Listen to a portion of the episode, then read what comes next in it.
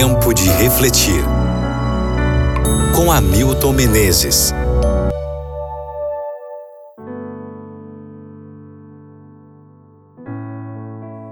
Apocalipse 3, versículo 11. Venho sem demora. A igreja de Filadélfia, na verdade, representa um período especial na história da igreja, um período de despertamento espiritual ocorrido nos anos 1700 e 1800. Os prelos estavam imprimindo Bíblias aos milhares. Sociedades missionárias enviavam obreiros para todo o mundo.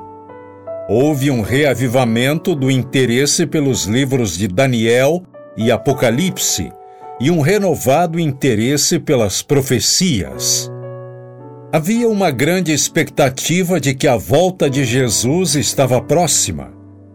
Tudo isto abriu as portas para a proclamação do Evangelho por todo o mundo. Em 1844, um grande grupo de crentes chegou à conclusão de que Jesus Cristo voltaria em 22 de outubro daquele ano. Muitos doaram todas as suas posses. Eles estavam prontos para o reino de Cristo, o qual interromperia a história humana. Eles esperaram o dia inteiro, oraram até anoitecer ao chegar 23 de outubro, caíram no desespero. Teria sido tudo um terrível engano?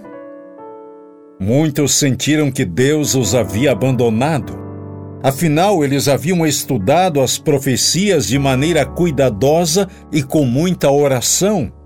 Eles haviam se esforçado tanto. Mas Cristo não aparecera eles se tornaram motivos de piadas. Sua confiança estava abalada. Uns poucos começaram a examinar as profecias e as promessas da Bíblia de uma perspectiva diferente. Começaram a tentar ver a figura maior.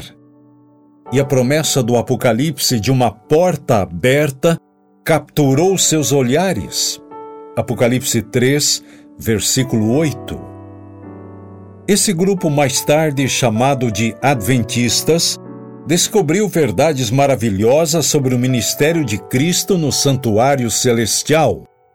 Eles conseguiram ver um retrato mais claro de como ele age como nosso mediador, nosso sumo sacerdote diante do Pai e como as profecias que estudaram apontavam para isto. Assim, eles puderam sair de um amargo desapontamento para uma esperança mais refulgente e uma apreciação mais profunda da obra salvadora de Jesus Cristo. Aquilo tornou-se uma porta aberta para eles. A Igreja de Filadélfia é a Igreja da Porta Aberta. As Escrituras dizem que em tempos únicos na história da Igreja, Deus abre portas incomuns.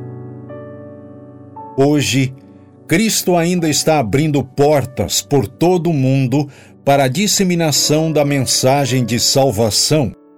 E temos a certeza de que ninguém poderá fechá-las.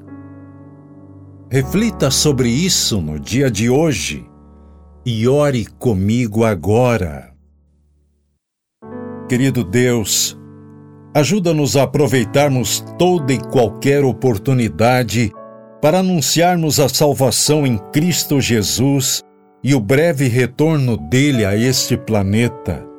Por favor, em nome de Jesus. Amém.